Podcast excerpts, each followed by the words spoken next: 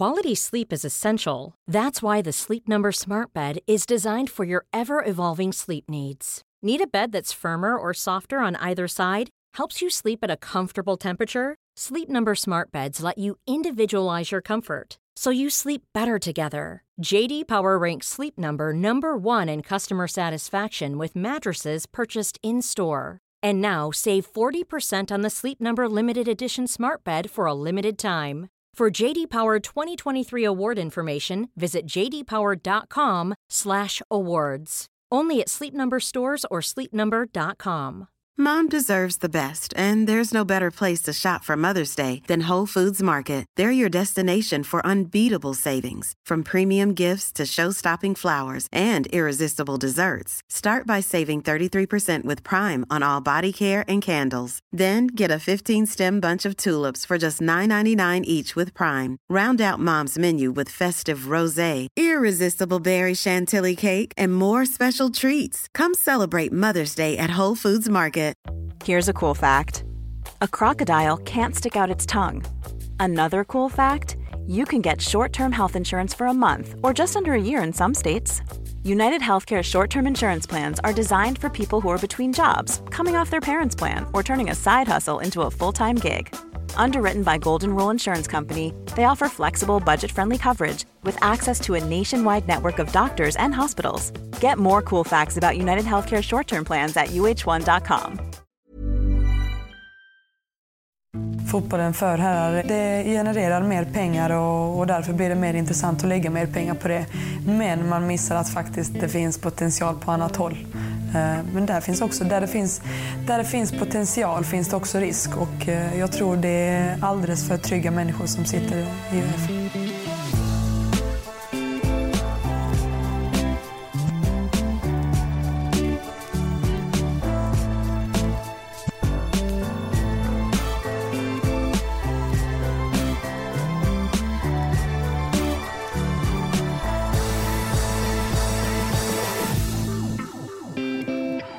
Jessica Samuelsson. Samuelsson får in bollen i bra läge. Skottet! Vilken räddning av Zecira Musovic! När den då 18-åriga Zecira Musovic spikade igen kassen mot Linköping i Supercupfinalen 2015 så hade hon redan gjort sig ett namn som en av svensk fotbolls största talanger på målvaktssidan. Hon hade debuterat i Allsvenskan redan två år tidigare och mycket tydde på att hon skulle ta över som första målvakt i Rosengård. Men skador och etablerade värvningar har hållit henne utanför laget i perioder och det är först nu som hon känns helt given mellan stolparna. Frågan är om hon och Rosengård kan ta tillbaka kronan från regerande allsvenska mästarna Linköping.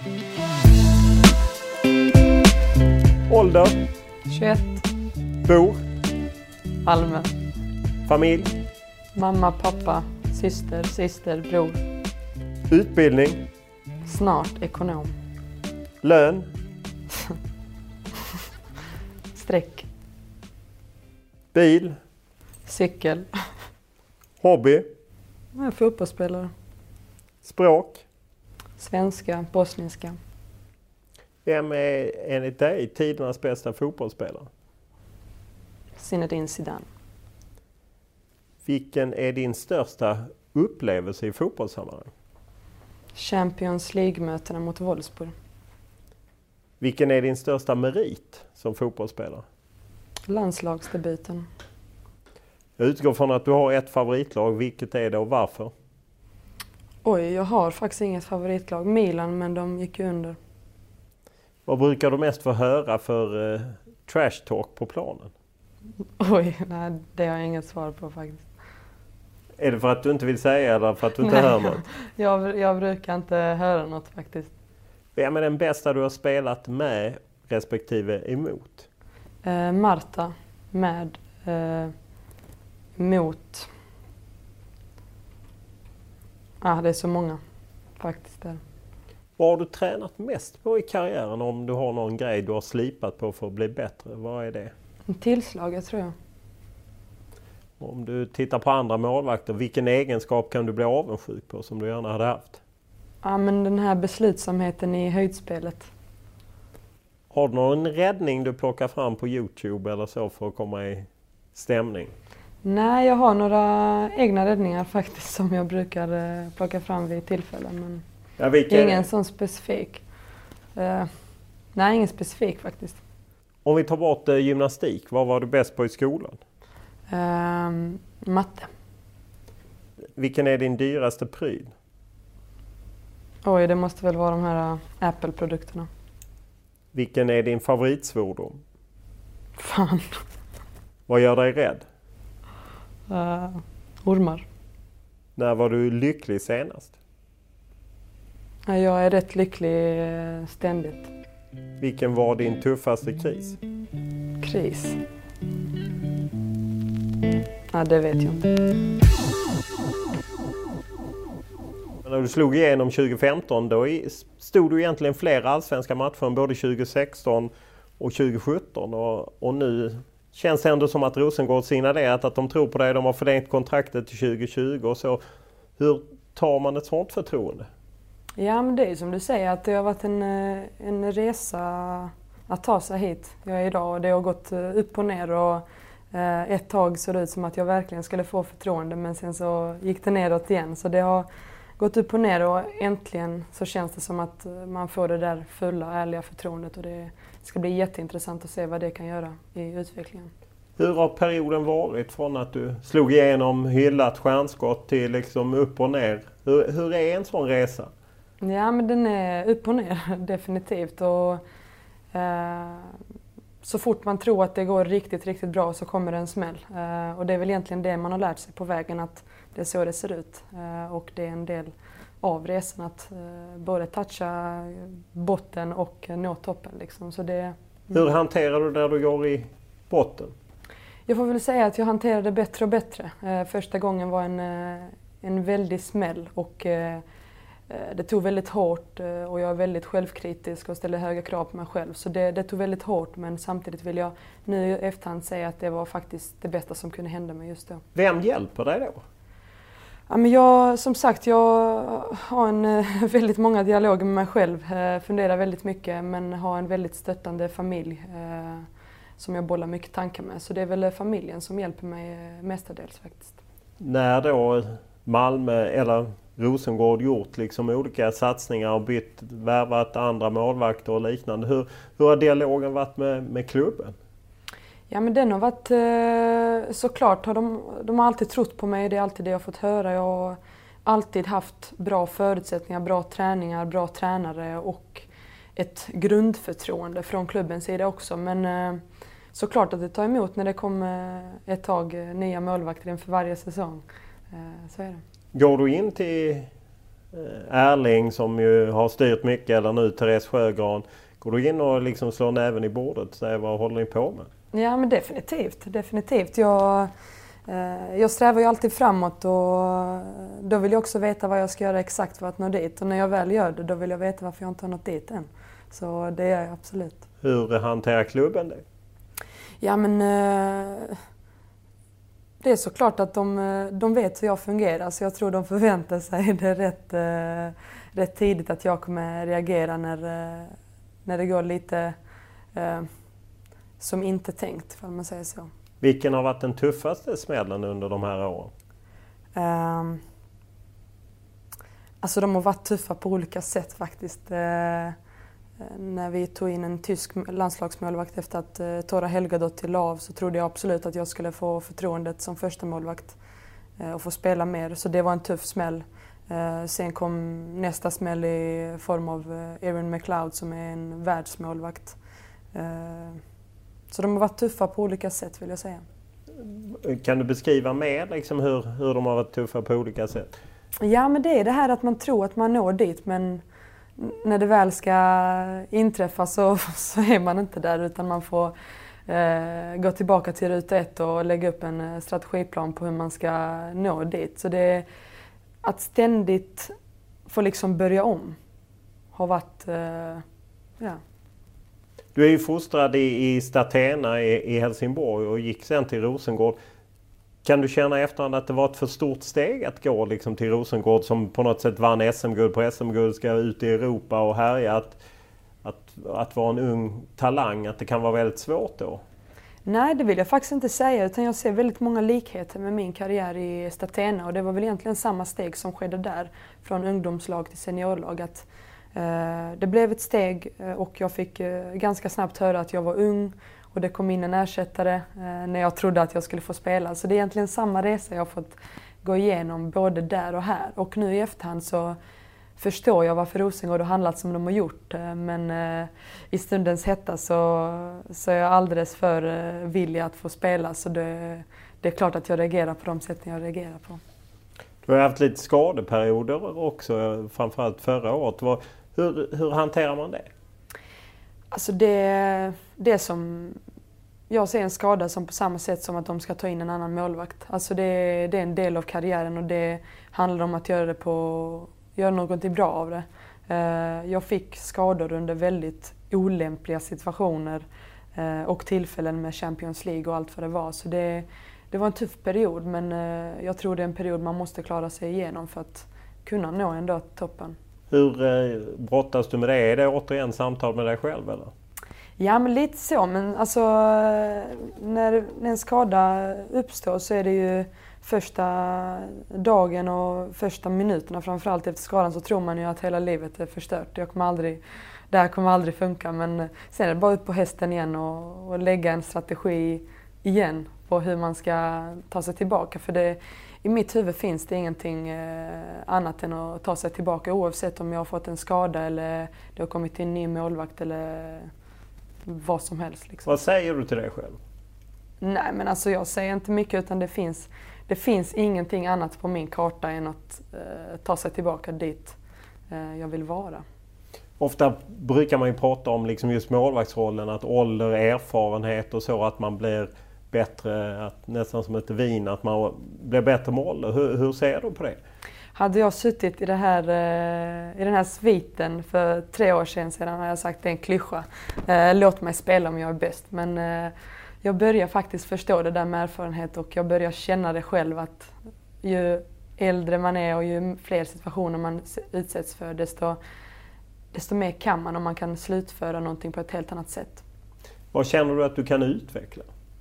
Eh, erfarenheten är ju alltid någonting som, eh, som man får tålamod med. Det kommer ju eh, efterhand. Men jag tror jag kan utveckla allting, absolut. Jag tror jag kan bli bättre fysiskt. Jag tror jag kan eh, få ett eh, ännu vassare höjdspel. Eh, så jag vill inte säga något specifikt utan mer att helheten kan höjas ytterligare. Hur känner du att förutsättningarna är för att utvecklas? Jag menar, erfarenhet får man ju med mm. ålder och att man spelar med, men liksom just utvecklas som målvakt. Hur är förutsättningarna i, i Rosengård? Ja, men väldigt bra. Och lite som jag var inne på innan, jag har alltid haft bra förutsättningar i klubben. Jag har alltid haft väldigt bra målvaktstränare som har trott stenhårt på mig och verkligen har brunnit för det de har gjort, vilket har smittat av sig på mina egna eh, träningar och, och, min egen utveckling. Så förutsättningarna är verkligen optimala tycker jag i Rosengård. Men eh, ännu en pusselbit i år är förtroendet och det ska bli som sagt väldigt intressant att se vad den kan göra med min karriär. Vad har det betytt ändå liksom med Helga Dotter och Sofia Lundgren och med Cloud? För, alltså att, att träna och, och tävla med sådana målvakter på den nivån. Vad har det betytt för dig? Ja, men det har betytt jättemycket. Eh, det har varit väldigt, väldigt bra målvakter som har kommit in men framförallt är jag väldigt nöjd över att de har varit så pass olika i sina sätt som målvakter. Så jag har verkligen kunnat plocka med mig någonting unikt från varje målvaktskollega som jag har tränat med. Och, eh, Tora hade ett väldigt bra tillslag och ett eh, väldigt lugn, likaså Sofia Lundgren. Eh, Erin var med den här explosiva målvakten som eh, eh, hördes väldigt mycket så det har jag försökt lära mig från henne. Så det är mm, mycket. Vilka förebilder har du haft som målvakt? Eh, Hope Solo har alltid varit en eh, förebild för mig. Eh, just det här att eh, folk visste vem hon var. Även den som kanske inte hade jättebra koll på fotboll. Så, eh, men det är ju mer någon slags kändisskap, ökändskap ja. kan man säga i hennes fall. Ja. Var det det som lockade? Ja men lite så, att hon hade verkligen lyckats med helheten. Eh, och jag tycker det är... Alltså man vill bli en så pass bra fotbollsmålvakt att även icke fotbollsnöden känner till den. Så det är väl det som har varit eh, coolt hos henne. Vad hade hon som målvakt som du gillade? Ja, hon hade sånt, eller hon har sånt ja. pondus Eh, och att eh, hon utstrålar en sån eh, självsäkerhet att ja, men hon är bra. Vad, vad, kände du när då OS i, i Rio och Sverige slår ut USA och Hope Solo går ut liksom och, och slaktar Sveriges sätt att spela? Vad kände, vem, vem brann du för? Nej men om man säger så här, hon har varit min förebild tid, i tidigare år. Eh, hon är fortfarande en bra målvakt men eh, man får väl säga att vissa uttalanden hon har gjort är kanske inte vad jag hade gått ut med men eh, eh, som målvakt har jag sett upp till henne mer tidigare i år om man säger så. Ni möter ju snart eh, Linköping i cupfinal. Eh, det känns ju som att det är ni och Linköping som tampas dels i Allsvenskan men även i kuppen. Eh, ni har väl mötts tre cupfinaler i rad och Rosengård har vunnit två raka. Vad, vad talar för er i den? Jag tycker att i år har vi ett väldigt bra lag. Och med betoning verkligen för ett lag. Vi har en jättespännande tränare Jonas Eidevall som har kommit in med en en nytänkande filosofi och, och ett, ett, tydligt språk att tala för oss. Så det, det laget jag framhäver faktiskt här och det är absolut det som kommer ge oss möjligheten att kunna vinna den matchen. Vad, vad är det som har gjort att Linköping ryckt ifrån efter Rosengård närmast prenumererat på SM-guldet? Eh, Men två år i rad har eh, Linköping tagit SM-guldet. Ja, men jag måste ge dem att de har varit eh, väldigt jämna och stabila de senaste två åren. Eh, jag vill inte säga att de har ryckt ifrån på något sätt utan mer att de har eh, hittat en väg att vara jämna över tid och det är väl egentligen det som är, har varit fördelen för dem men även nackdelen i damallsvenskan i tidigare år. Att förlorar man en match på fel ställe eller spelar några onödiga oavgjorda resultat så, så åker SM-guldet direkt. Så det är väl fördel Linköping att de har varit jämna men verkligen en nackdel för oss andra lag som inte kan tappa onödiga poäng. Vad, är det ett plus eller är det ett minus att, att det är två lag som på något sätt dominerar? Att eh, ni krigar ofta om SM-guldet, ni möts i cupfinalen. Att de andra, även om det finns uppstickare så är det ändå ni två som har dominerat. Ja, men jag vet inte. för... Eh, för oss är det ett jätteplus. Vi vill ju vinna allting så desto färre lag runt omkring oss så blir det ju en lättare resa för oss. Men eh, för damfotbollen i helhet tycker jag absolut att det är intressant med årets damallsvenska. Att det är fler lag som eh, kommer upp och fler lag som utmanar och inte minst att vi ser Piteå i serieledning efter tre omgångar är ju för många väldigt förvånansvärt. Om man ser till Rosengård, ni jag menar ändå ömsat lite skinn nu är tyvärr Lotta Schelin då eh, skadad eller inte frisk nog för att spela. Men jag menar även släppt en del av de stora stjärnorna. Vad, vad betyder det? Ja, men det är ju en utmaning vi står inför i svensk fotboll egentligen. att Ekonomin finns inte till att eh, få hit alla de största stjärnorna utan vi får, vi får någonstans eh, föda upp de här stjärnorna själva. Och, eh, såklart att det det blir, en, eh, det blir ett hårt arbete som får läggas ner men eh, det är den verkligheten vi står inför. Att vi, vi kan inte längre förvänta oss att vi har alla de bästa spelarna i vårt lag utan vi får mer fokusera på laget och, och som jag nämnde innan föda upp de här stjärnorna från början. Själv. Du poängterade själv att liksom det är ett lag med betoning på laget.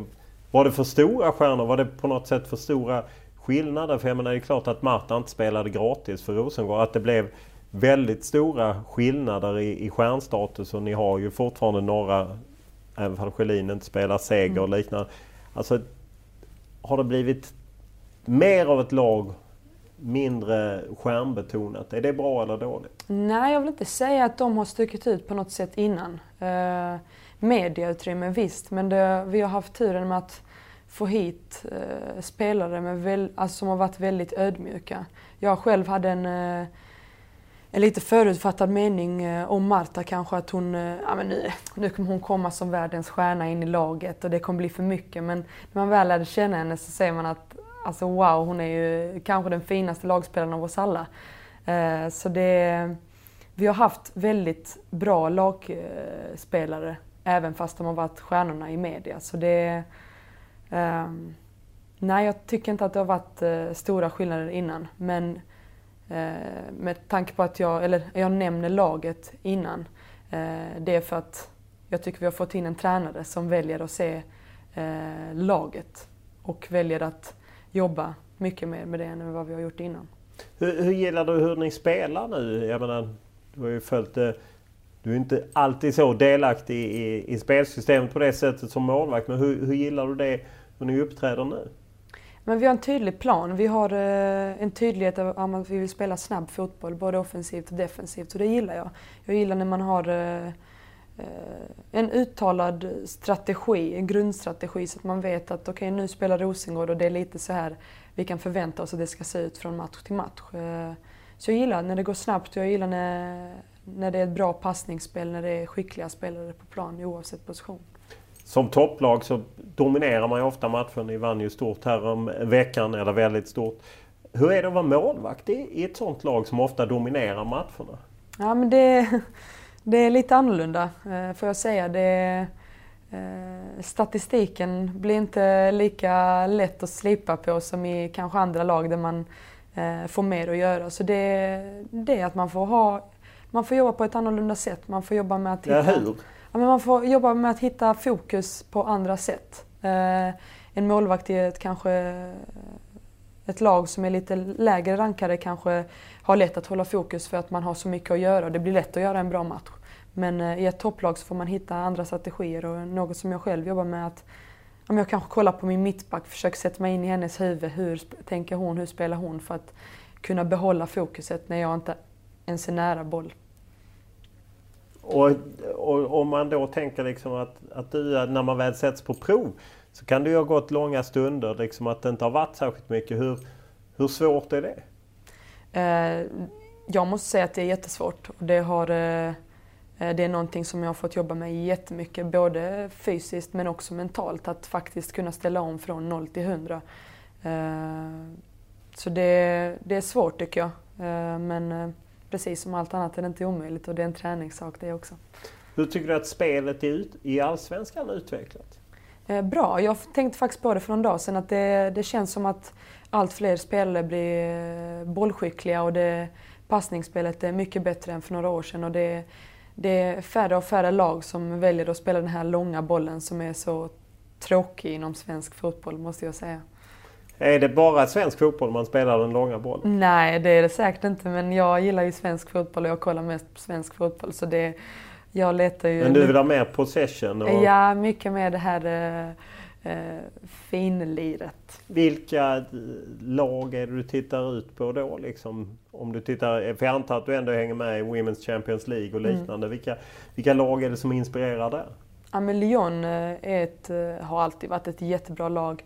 Barcelona tycker jag är ett jätteintressant lag som är, verkligen jobbar med det här finliret och kanske saknar spetsen till att göra de här massor med målen som Lyon gör. Men eh, det finns fler och fler lag som har Eh, tillräckligt bra spelare för att kunna hålla ett eh, högt tempo och bra passningsspel.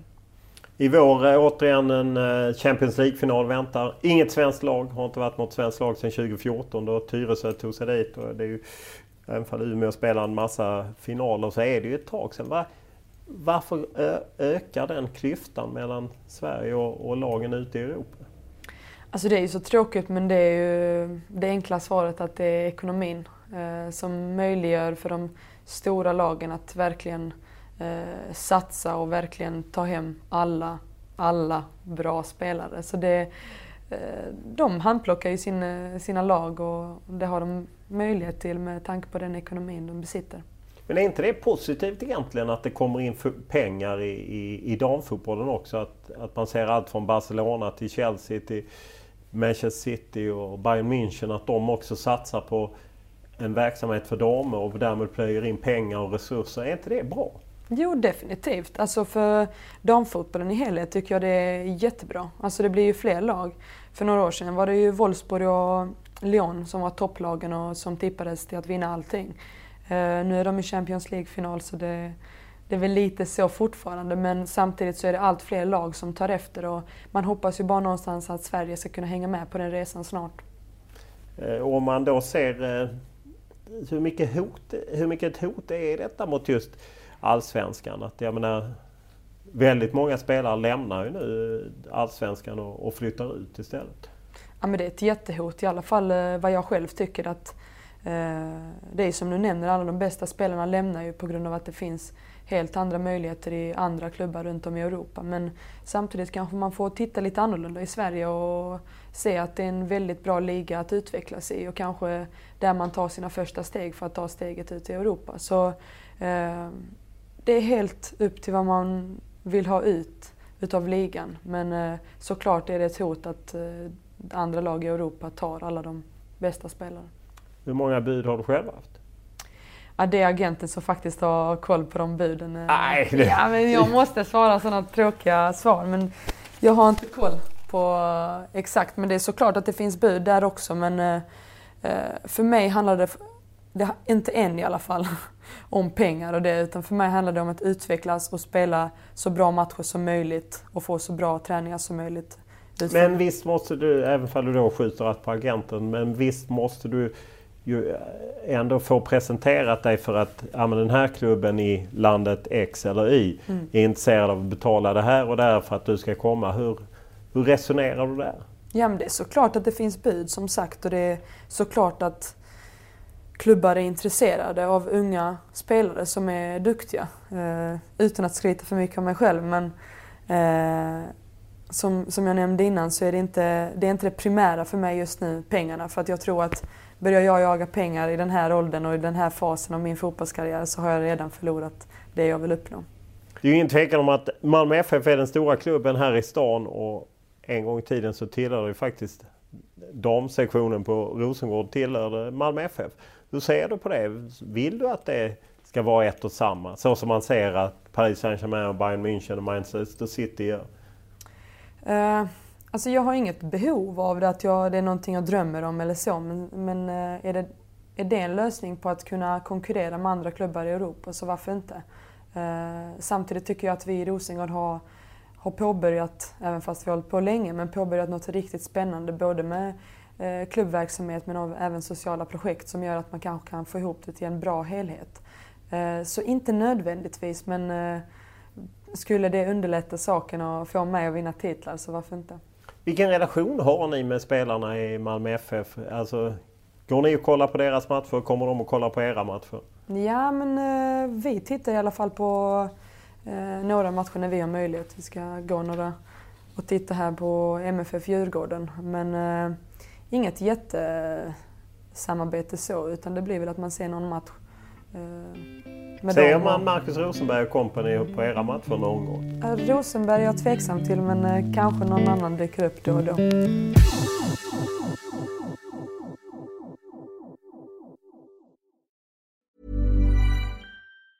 There's never been a faster or easier way to start your weight loss journey than with PlushCare. PlushCare accepts most insurance plans and gives you online access to board-certified physicians who can prescribe FDA-approved weight loss medications like Wigovi and Zepbound for those who qualify. Take charge of your health and speak with a board-certified physician about a weight loss plan that's right for you. Get started today at plushcare.com slash weight loss. That's plushcare.com slash weight loss. plushcare.com slash weight loss. Here's a cool fact. A crocodile can't stick out its tongue. Another cool fact you can get short term health insurance for a month or just under a year in some states. United Healthcare short term insurance plans are designed for people who are between jobs, coming off their parents' plan, or turning a side hustle into a full time gig. Underwritten by Golden Rule Insurance Company, they offer flexible, budget friendly coverage with access to a nationwide network of doctors and hospitals. Get more cool facts about United Healthcare short term plans at uh1.com. Mom deserves the best, and there's no better place to shop for Mother's Day than Whole Foods Market. They're your destination for unbeatable savings, from premium gifts to show-stopping flowers and irresistible desserts. Start by saving 33% with Prime on all body care and candles. Then get a 15-stem bunch of tulips for just $9.99 each with Prime. Round out Mom's menu with festive rosé, irresistible berry chantilly cake, and more special treats. Come celebrate Mother's Day at Whole Foods Market.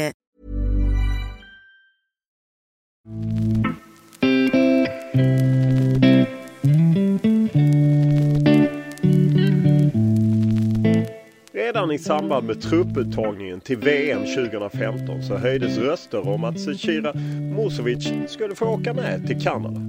Det blev nobben från förbundskapten Pia Sundhage. Och när det vankades EM-slutspel för F19-landslaget samma sommar så stoppade Rosengård henne från att åka. Men i och med att Peter Gerhardsson tagit över landslaget så har hon fått chansen i blågult och fick göra A-landslagsdebut under Algarve-turneringen. Och det råder ingen tvivel om att hon satsar på startelvan även i landslaget. Frågan är bara hur hon ska kunna rubba på en världsstjärna som Hedvig Lindahl.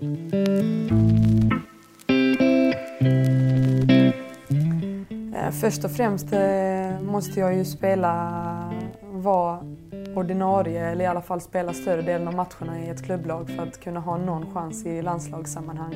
Eh, så vi får väl börja där. Sen är det väl erfarenhetsfrågan kommer väl in här också lite. Vilket kommer komma med antalet matcher men ja, det är det tror jag.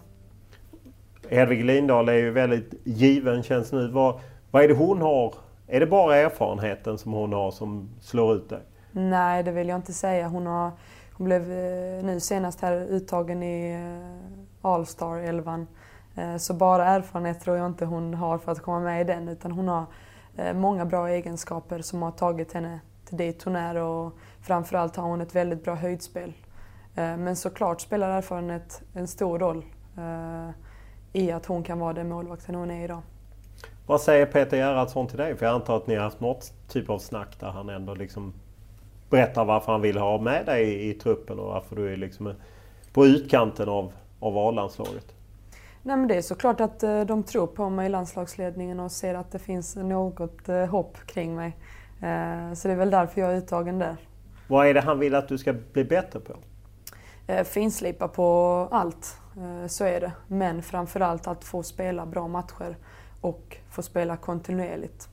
Om du ser att man liksom stöper om landslaget efter, jag menar Pia Sundhage slutade efter EM i, i Nederländerna och Peter Gerhardsson har kommit in, man har inlett VM-kvalet starkt. Men kval är en sak, mästerskap en annan sak. Vad, vad ser du svensk fotboll idag i? Många är ju lite oroliga för att, att landslaget faktiskt tappar. Nej men jag, jag förstår att de är oroliga men samtidigt så vill jag hojta till med att vi har något väldigt spännande på gång. Och Eh, jag ser det med väldigt positiva ögon och jag ser en, eh, en, ett landslag som har en väldig framtidstro och eh, en vilja om att ständigt vilja bli bättre. Så det är ett ungt landslag eh, blandat med några eh, äldre diamanter. Men om, om, man ser, jag menar du följde naturligtvis EM eh, i Nederländerna och där Sverige hade ju svårt och det var på något sätt lite nya länder som kom fram och, och Nederländerna och Danmark spelade final. Det var ju ingen som hade tippat. Att, känner du att ni unga spelare, att ni kan haka på? I, för det känns som att det är lite en revolution i, i fotbollen där på, på damsidan. Ja, definitivt. Eh, eh, som sagt har vi en väldigt stor tro på det vi själva har och det vi själva kan uppnå. Men eh, sen gäller det att vara vaken mot resterande värld och faktiskt inse att utvecklingen sker och utvecklingen sker väldigt, väldigt snabbt. Och att det inte kommer bli som, som innan att det finns fem landslag som slåss om medaljerna inför varje mästerskap och sen är resten avdankade landslag. Utan nu är det fler som är med i kampen och det är många fler spännande landslag som är på väg upp. Vad är din bild av Peter Gerhardsson som ju då har varit förbundskapten sedan i höstas? Ja, en väldigt bra ledare tycker jag. Eh, ser till helheten i gruppen samtidigt som man får man får lov att vara unik och, och han, eh, han är en väldigt bra ledare för gruppen tycker jag. Du, det går ju ett VM nästa sommar i Frankrike. Är det, är det dit du siktar? Att det är liksom ett mål att vara med i den truppen? Ja, definitivt. Eh, första delmålet är att komma med till nästa landslagstrupp men självklart är det långsiktiga målet VM här. Du var ju väldigt ärlig på din blogg som jag läste liksom, där du beskrev just känslan att inför uttagningen mot Ungern så handlar det om att liksom komma med i truppen och sen plötsligt när man är där så vill man ju vara med liksom sitta på bänken åtminstone om Hedvig då ska stå men där du fick sitta på läktaren och följa det. Hur, hur är de känslorna?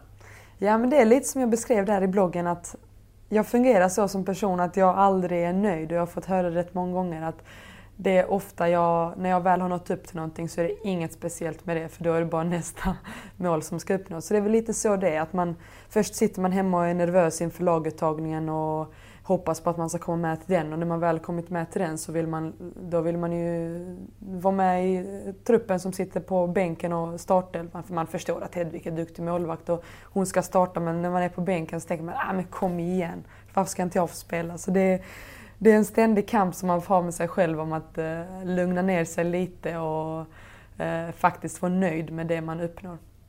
Hur eh, är du du är inte inne hos Peter Gerhardsson som du är inne hos Erling Nilsson och Therese Sjögran när de värvar en målvakt? Nej, lite mer... Eh, jag får nog hålla tillbaka mina känslor lite mer där va. Om man ser till, du har ju spelat väldigt många F-landskamper, alltså uh, Women's 23 och, och, liknande. Om man tar sommaren 2015, jag menar, då vann ju Sverige F19-landslaget vann EM-guld, du fick sitta hemma, Rosengård stoppade. Hur, hur var det? Ja, det var också en eh, tuff tid. Eh, med fast i hand så blev det ju tur att jag var hemma för vår, eh, min målvaktskompanjon då skadade sig så det var bara mig de hade att tillgå. Men visst var det tufft att ha fått vara med på hela den resan. Dessutom haft, hade äran att vara lagkapten över ett fantastiskt landslag som jag visste genast att där, där kommer vi vinna allting för att ingen kommer kunna slå det vi har. Eh, såklart, alltså, det var tufft liksom. Men, Gick det ens att kolla på matcherna? Ja, jag tror det. Eurosport visar ja, ja, men jag menar för ja, dig. Menar Kunde du kolla på matcherna? Ja, alltså... Jag satt lite med, jag måste vara ärlig där också, med hatkärlek. Eh, man ville att de skulle vinna men samtidigt tänkte man alltså varför är jag inte där och får vinna? Eh, så det... Du såg inte matcherna helt Jo, jag såg dem men eh, med viss distans om man säger så. Ja, nej, och jag, jag tror alla kan identifiera sig i något man har varit med och så stoppas man av någon annan. Att det är klart att det blir någon slags hatkärlek till, till den situationen. Ja, men det blir väldigt tufft. Eh, även om jag ändå vill lyfta fram att jag inte blev stoppad till någonting utan det var ett val som klubben fick göra utifrån deras, vad de hade att tillgå. Och eh, som jag nämnde innan med fast hand blev det ju tur att jag stannade hemma även fast jag inte fick en EM-medalj samma sommar så alltså, det kändes åtminstone för oss som följde det som att du kunde varit aktuell för att följa med som, som tredje målvakt till, till Kanada när Sverige skulle spela VM. Hur, hur mycket kontakt var det mellan dig och Pia Sundhage? Nej, det var inte så mycket kontakt där. Eh, jag hade väl lite en eh, mästerskapsotur att jag snubblade på mållinjen och eh, hamnade hemma både i VM och OS som hemmareserv. Men Eh, det var ingen jättekontakt som skedde där. Hur tog du det?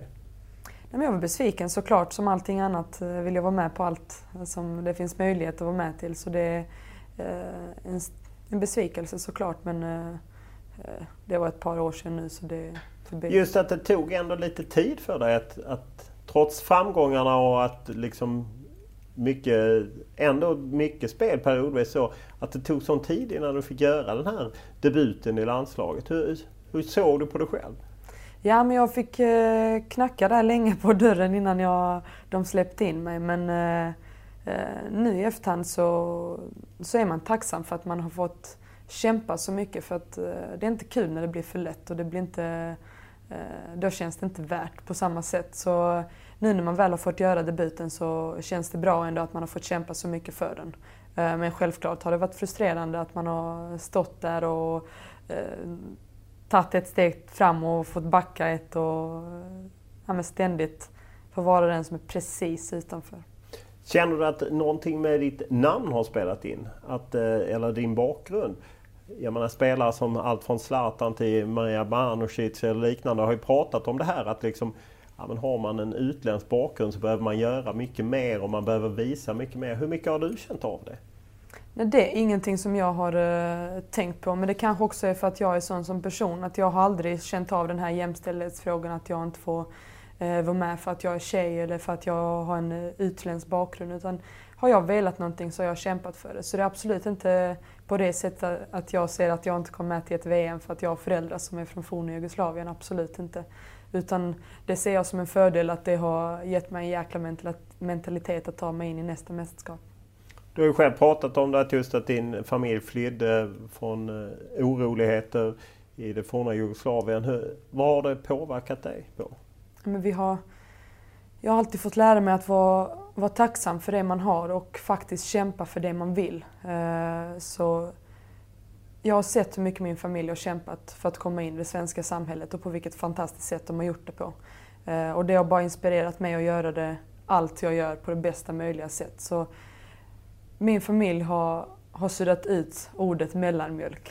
Eh, så det är väl egentligen vad jag är mest tacksam för, vad jag har lärt mig över deras resa som de har fått göra. Vi sitter ju här i, i Zlatan-sviten i, i, i Malmö. Har han varit en förebild för dig? Definitivt och det är han fortfarande. Så det, det, var häftigt. det är häftigt att sitta här inne såklart. Eh, eh, och det känns, vad det känns han, overkligt. Vad, vad har han betytt? Ja, men mycket. Han har det här att våga sticka ut och faktiskt bli accepterad för att man sticker ut och faktiskt blir någonting unikt för det. Eh, sen har han haft personer som hatar honom och älskar honom så han har en väldigt eh, stor följarskara med väldigt eh, olika åsikter. Men det, han har betytt mycket för mig eh, i hans sätt att vara och att faktiskt få eh, lov att leva som den man är fullt ut. Ja, men det finns ju Kosovo Asllani, din eh, mer jämngamle Banusic. Vad, vad tycker du de har betytt? Jättemycket och de betyder jättemycket för eh, svensk fotboll men också det svenska samhället att faktiskt men var vem du är och vara det på bästa möjliga sätt så kör på. Ingen kommer kunna stoppa dig. Eh, så jag tror de är jätteviktiga, både för mig men också för hela det svenska folket. Att man får lov att vara precis som man vill vara. Eh, Kosovo Asani uttryckte nyligen att hon var lite trött på att vara liksom den typen av förebild eller den typen av symbol för att ja, spela med utländsk härkomst och så. Kan du förstå det? Ja, men det blir väldigt, väldigt mycket fokus på det. Alltså man lägger fokus på fel grejer och är du inte med för att du har utländsk bakgrund eller... För mig är det helt eh, bisarra frågor. Och, Varför är det bisarra frågor? Det är väl eh, om många spelare ändå lyfter fram att ja, men vi måste göra tio gånger så mycket som någon som heter Svensson. Mm. Varför ska man inte ställa frågorna? Ja, men definitivt att man kan ställa frågan en gång, absolut. Men får man svaret om att det inte är så så tycker jag inte det finns någon nödvändighet att ställa frågan 15 gånger till. Så jag förstår verkligen eh, Kosse, eller Kosovare då, som, eh, som kan vara lite trött på det. Eh, Eh, om man ser till när man pratar inom svensk fotboll så menar man ju att ja, man tappar många spelare med utländsk bakgrund på tjejsidan. Vad tror du det beror på? Jag har fått den frågan innan och jag tror faktiskt att det, jag tror inte problemet är så, så litet att vi tappar spelare just där. Utan jag tror vi tappar eh, tjejer generellt eh, rätt tidigt i åldrarna. Så jag tror att det är en fråga som man måste börja eh, mycket bredare och börja titta på varför tappar vi tjejer. Och vad, tror du, vad tror du som ändå, det är inte så länge sedan du var där. Nej, så är det. Vad, vad tror du det beror på? Nej, men jag har alltid haft en stark vilja om vad jag vill bli och jag har inte sett till min omgivning utan när jag har velat någonting så kör jag på. Eh, utan att egentligen ta hänsyn att jag har dåliga förutsättningar, eller så, utan jag bygger förutsättningar för mig, själva, eh, för mig själv. Eh, men samtidigt så, så är inte förutsättningarna de bästa för de unga tjejerna idag eh, om man kollar till och om man jämför med herrfotbollen. Eh, så jag tror det är det som sätter många käppar i hjulen och eh, jag har nämnt lite, varit inne och touchat på det i min blogg att när man inte har förutsättningarna så måste man bli sedd, om inget annat. Och det, det finns många spelare och alla kan inte bli sedda. Och det är därför jag tror att vi tappar många. För att de varken blir sedda eller har förutsättningarna. Eh, Rosengård kör ju Summer Camp uppkallat efter dig i sommar. Vad, hur känns det? Ja, men jättestort och jag, eh, jag får rysningar bara jag tänker på att alltså, någonting ska bli uppkallat efter mitt namn. Så det, det är jättestort och jag är jättestolt och ärad och vill verkligen och ska göra allting för att det ska bli en riktigt lyckad Summer Camp. Vad betyder den typen av aktiviteter som klubbar gör? Ja, men det betyder jättemycket. Eh, det, det blir en aktivitet där man samlar, eh, i detta fallet tjejer, och det blir eh, aktiviteter där man får tillfälle att lära känna varandra och man får tillfälle att lära känna oss i, i A-laget och få se att det faktiskt är möjligt möjligt att eh, vara professionell fotbollsspelare. Du är ju aktiv i sociala medier minst sagt. Eh, inte bara en blogg utan även Twitter, Instagram och ofta åsikter och så. Hur, hur viktigt är det att, att eh, ta när kanske då vi i traditionella medier inte alltid bjuder på utrymme? Nej, men jag tycker det är jätteviktigt och eh, jag är väldigt öppen för att alla tycker olika och det är så det ska vara i ett samhälle, att vi ska tycka olika och man ska få ha sin egen input i en diskussion och det är så vi för diskussionen framåt. Men samtidigt tycker jag att det är viktigt och det är därför jag är aktiv eh, i vissa frågor mer än andra. Att för att jag ska kunna föra diskussionen framåt så måste jag ju lägga in min eh, åsikt eh, med respekt för andras åsikter såklart. Så det, eh, det är viktigt för mig att vara med och föra diskussionen framåt, förhoppningsvis. Vad får du för reaktioner? Ja men hittills Eh, får jag, har jag fått bra reaktioner men det har väl kanske lite att göra med att eh, jag inte är Zlatan eller Donald Trump som får jättemycket uppmärksamhet. Men det är, inte, det är inte det jag är ute efter utan jag är ute efter att jag ska lägga min åsikt för att förhoppningsvis den andra också ska lägga sin åsikt och så att vi ska föra och lösa problemet. Om man ser till det, du twittrade lite spydigt kan man väl säga eller eh, kaxigt eller, eh, eller ärligt. Eh, apropå då när SVT först skrev ett avtal, jag tror de skulle sända 12 matcher eller vad det är denna säsongen. Det var innan det var klart att även vi sänder lite fler matcher än SVT. Men då räknade du ut att liksom, om det var 20 30 år framåt mm. så skulle alla matcher sändas. Hur, hur ser du på den liksom mediala bevakningen? Speed, jag tyckte mer det var genialt faktiskt. va? jag tyckte mer det var genialt. Men, ja, ja, ja. Eh, nej, skämt ja, åsido. Speedigt var fel ord, jag tar tillbaka det. eh, nej, och jag menar, det, det, är ju, det är ju det man gillar, folk som säger vad de tycker. Nej, men jag ville, jag ville lyfta på frågan där också att faktiskt Eh, Okej, okay, hur ska jag få uppmärksamheten om att det faktiskt sänds väldigt dåligt med matcher? Jag kan ju inte skriva att det sänds matcher för ingen bryr sig om att ja okej, okay, jättebra att det sänds 12 matcher. Utan man måste ju överdriva det lite. Och det är då eh, man får reaktioner, vilket jag ville ha i eh, just det inlägget. Eh, så nu glömde jag totalt vad frågan var. Men... Frågan var hur du ser på det här med att, liksom att SVT då, jag tror det var 12 matcher mm. och vi sänder väl 20 tror jag. Mm. Att det pockar ju på men det är ju inte så att alla matcher sänds. Nej. Utom då på damallsvenskans egen plattform ja. viktigt att få in. Exakt. Nej men det, det är viktigt. Alltså det sänds matcher och det ökar sakta. Nu att Simon gick in i en jätteökning från eh, SVTs 12 matcher. Eh, och det tror jag bara har skett genom att det faktiskt har uppstått en diskussion och att det har visats intresse som faktiskt finns tror jag. Eh, så det är viktigt att det går framåt men eh, man hade ju önskat att det går ännu snabbare men det är kanske jag som är för otålig. Nej, fast samtidigt kan man ju säga att det har gått bakåt för det är ju bara några år sedan eh, mm. Simon sände alla matcher. Ja. Eh, men då var det ju så att det inte bar sig ekonomiskt och då hamnar man ju i det liksom, Kan man på något sätt tvinga publik, tv-tittare, annonsörer att engagera sig eller hur? Vems ansvar är det? Nej, att tvinga tror jag aldrig är bra i något sammanhang utan eh, det gäller att se till marknaden och eh, inte bara se till marknaden utan faktiskt se potentialen på en marknad. Eh, och jag tror och jag tycker att det finns en enorm potential inom eh, damfotbollen just och eh, det är just den man kan bli lite frustrerad över att man inte eh, utnyttjar det utrymmet som faktiskt går att ta steg framåt. Eh, vad, vad menar du konkret att man hade kunnat utnyttja? Ja, men i form av marknadsföring och det finns ju intresse när man väl visar matcherna. Eh, så jag tror inte att man eh, du får rätta mig ifall jag har fel, men jag tror inte man kan säga att det inte finns intresse. Nej, nej. Jag bara menar att det finns inte... Åtminstone var det ju så att om Simon hade tjänat pengar mm. på att sända hela säsongen så hade man ju inte släppt den. Alltså utifrån vad man betalade för den.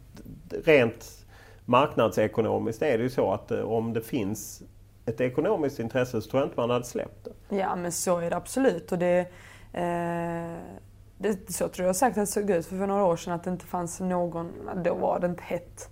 Eh, det var inte mycket som hände men nu ser vi att andra lag i Europa, bara att ta Nederländerna som exempel som hade ett hemma-EM och har massvis med åskådare på varje landskamp just nu. Det har inte kommit över en natt utan det är ett arbete som har lagts ner bakom och faktiskt resurser till att få en produkt att bli större. Eh, så det, det är mer den potentialen jag Eh, Men landslaget är ju, är ju stort och mm. menar, precis som Nederländerna förra sommaren hade ett hemma-EM hade ju Sverige det mm. 2013 med rena Maranata-effekten kring Pia mm. Sundhage och utsålda. Men det spillde ju inte över i, i, i ligaspelet, mm. i ett intresse i ligaspelet. Nej, jag håller med. Det blev inte, eh, det blev inte alls samma utfall som man kanske hade önskat eh, och förväntat sig. Utan men jag tror samma där, att man kan, inte få, man kan inte få någonting gratis och framförallt inte i den värld vi lever i utan där måste du kämpa. Och jag tycker att klubbar kämpar för lite med sin marknadsföring. Uh, uh, nu blir det jättemycket ekonomitermer men det är det som krävs ju för att få en produkt att växa och eh, man kan inte förvänta sig att landslaget kommer generera, eh, generera all, alla publiksiffror åt klubblagen också utan det är ett jobb som måste läggas ner även på den nivån. Hur är det då liksom att finnas i en stad där det både finns Malmö FF och det finns MIF Redhawks. Nu är det dessutom ett handbollslag som går till, till SM-final för första gången. Att, att det är trångt om saligheten om man ska tränga sig fram och, om sponsorkronorna. Ja men definitivt. Alltså Malmö är en, en väldig sportstad och det, det är ju elitidrott på, i alla hörn och kanter.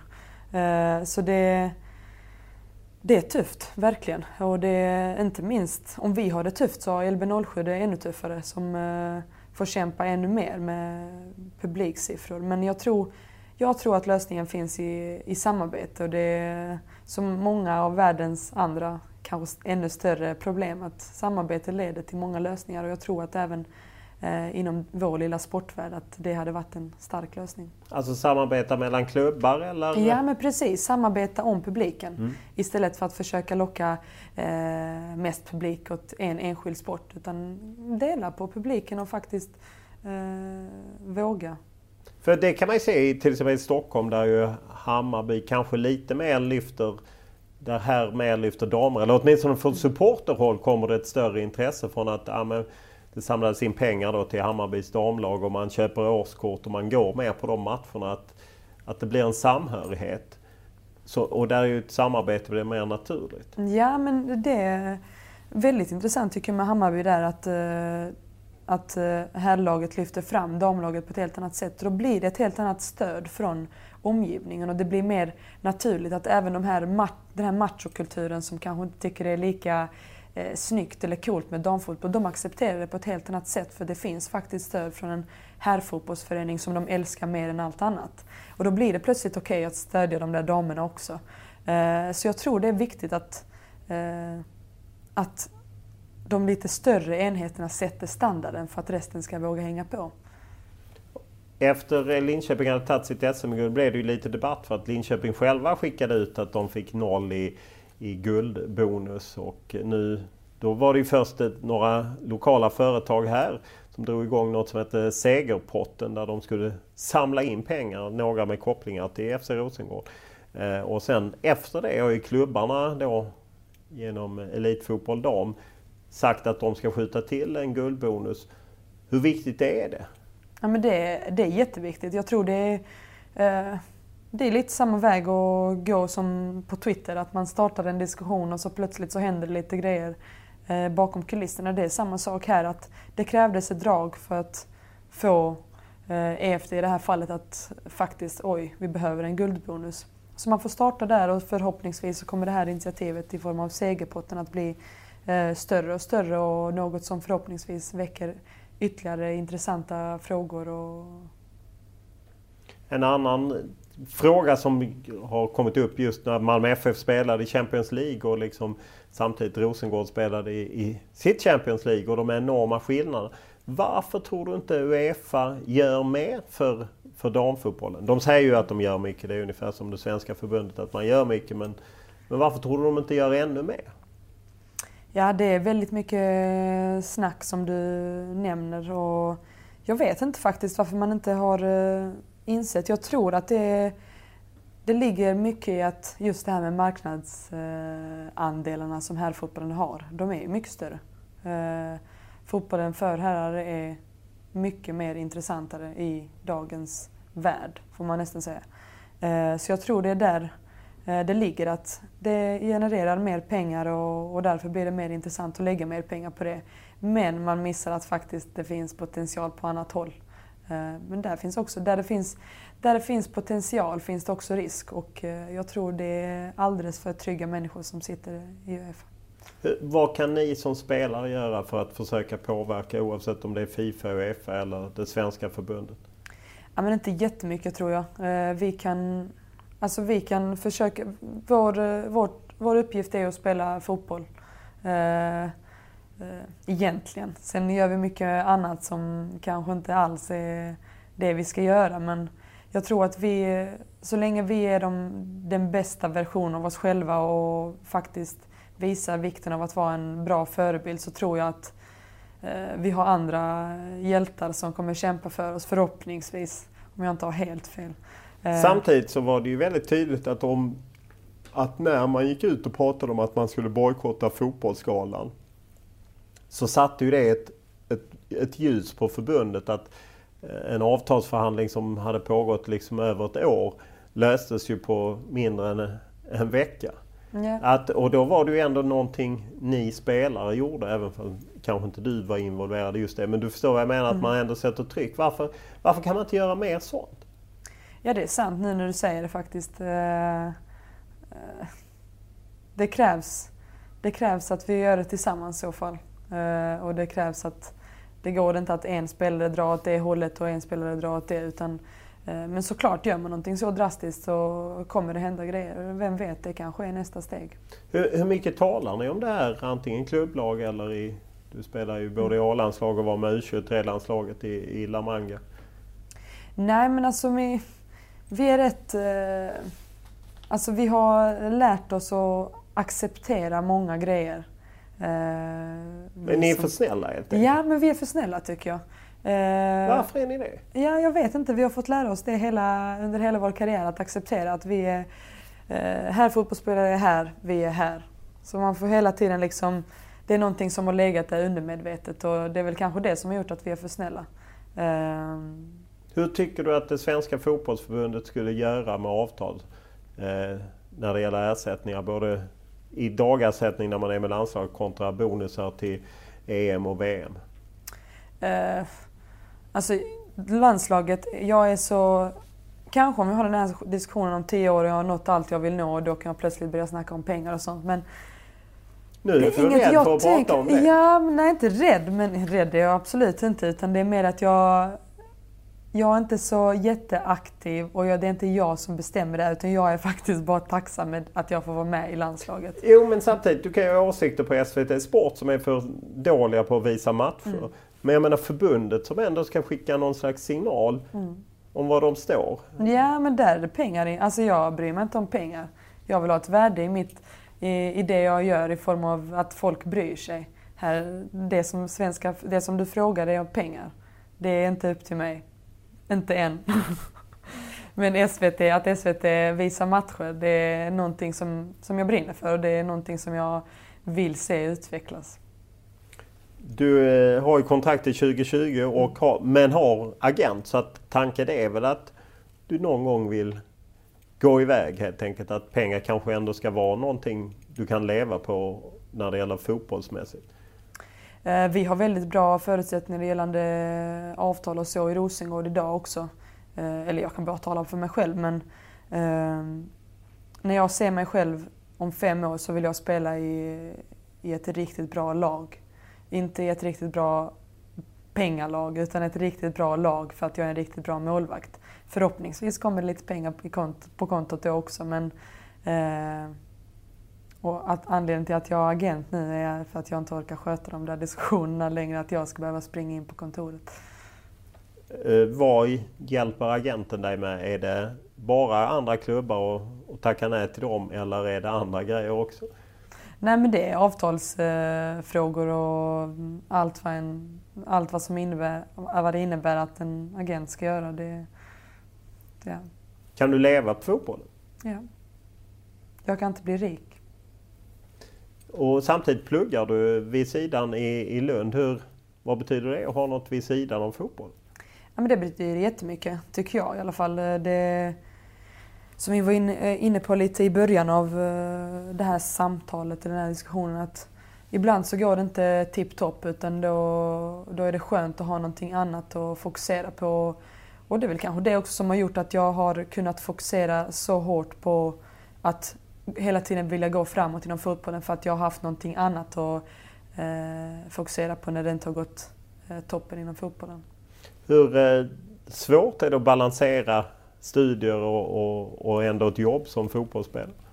Ja, men det är svårt, eh, det måste jag faktiskt säga. att det, Förutsättningarna där är inte optimala. Eh, det är inga samarbete mellan eh, klubbar och universitet så att man kan liksom, äh, jag ska på match idag, är det okej okay ifall jag missar föreläsning? Utan det är eh, mejla till den läraren och mejla till den rektorn och jag vet inte hur många mejl jag har skickat iväg för att få detta att gå ihop, verkligen. Hur, hur löser du det? Sitter du och pluggar på spelarbuss eller tåg eller? Ja men det tar varje tillfälle i akt och eh, tåg och buss det är ju optimalt eh, tillfälle att plugga på men också sitta hemma och eh, läsa, läsa, läsa. Måste kräva väldigt mycket disciplin. Att, att, för de flesta kan jag tänka mig när man har tränat så är man trött och då vill man slappa istället men då måste du börja plugga. Ja men så är det.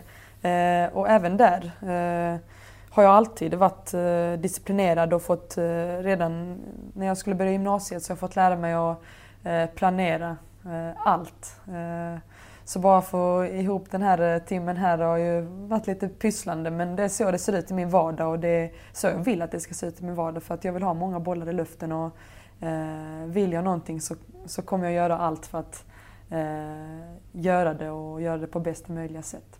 Vad är målet i, vid Lunds universitet? Vad, vad siktar du på där?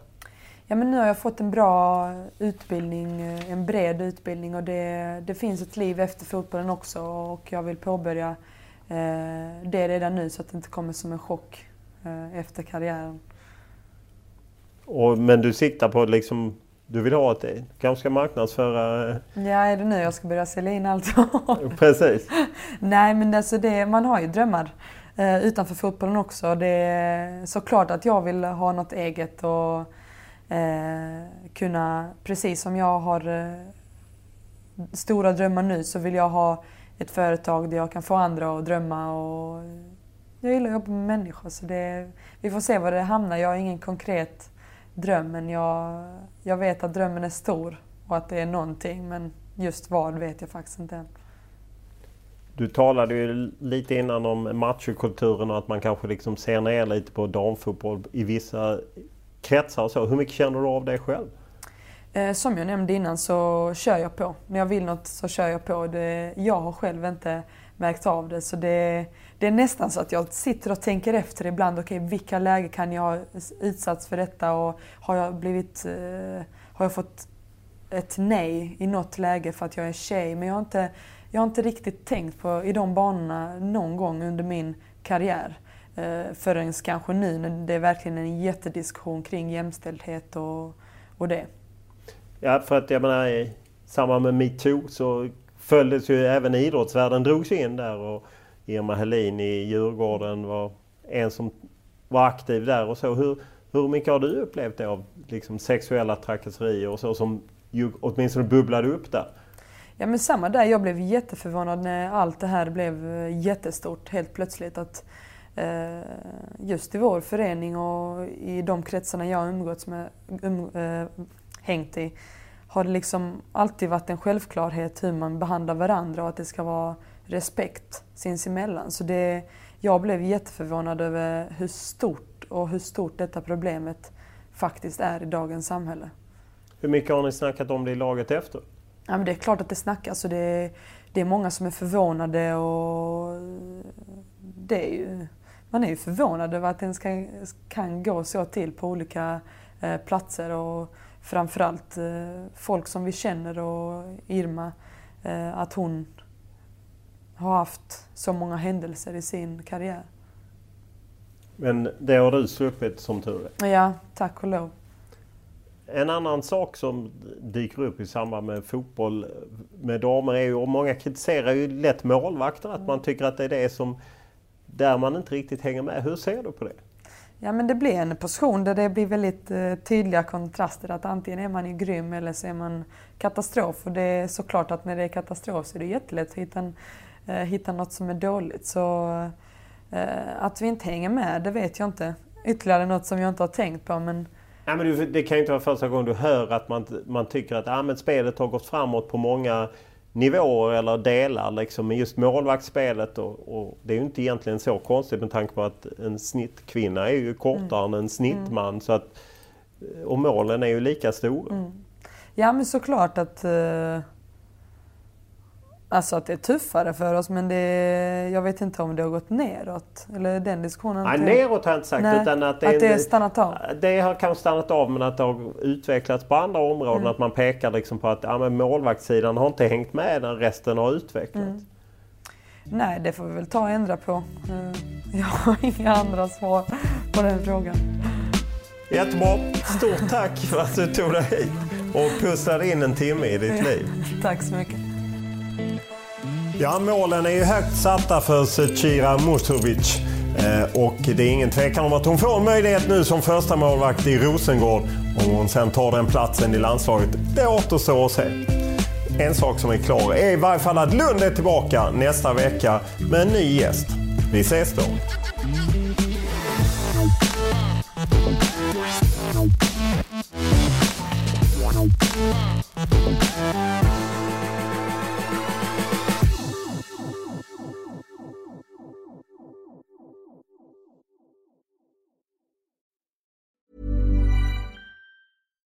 Here's a cool fact a crocodile can't stick out its tongue. Another cool fact you can get short term health insurance for a month or just under a year in some states. United Healthcare short term insurance plans are designed for people who are between jobs, coming off their parents' plan, or turning a side hustle into a full time gig. Underwritten by Golden Rule Insurance Company, they offer flexible, budget friendly coverage with access to a nationwide network of doctors and hospitals. Get more cool facts about United Healthcare short term plans at uh1.com. Mom deserves the best, and there's no better place to shop for Mother's Day than Whole Foods Market. They're your destination for unbeatable savings, from premium gifts to show-stopping flowers and irresistible desserts. Start by saving 33% with Prime on all body care and candles. Then get a 15-stem bunch of tulips for just $9.99 each with Prime. Round out Mom's menu with festive rosé, irresistible berry chantilly cake, and more special treats. Come celebrate Mother's Day at Whole Foods Market.